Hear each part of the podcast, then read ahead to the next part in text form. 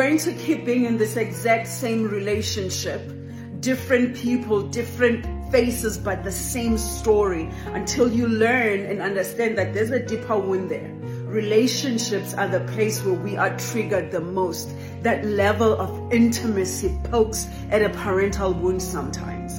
And when you can connect with what is the wound, for me, it was my mother wound for me, I had to realize that I was entering in relationships where I could repeat that story. I could repeat the story of being left, being rejected, being abandoned, and I drew myself to partners who would affirm that.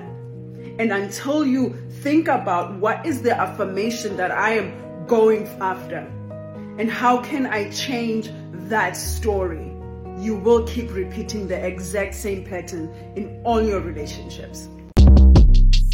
Short Cast Club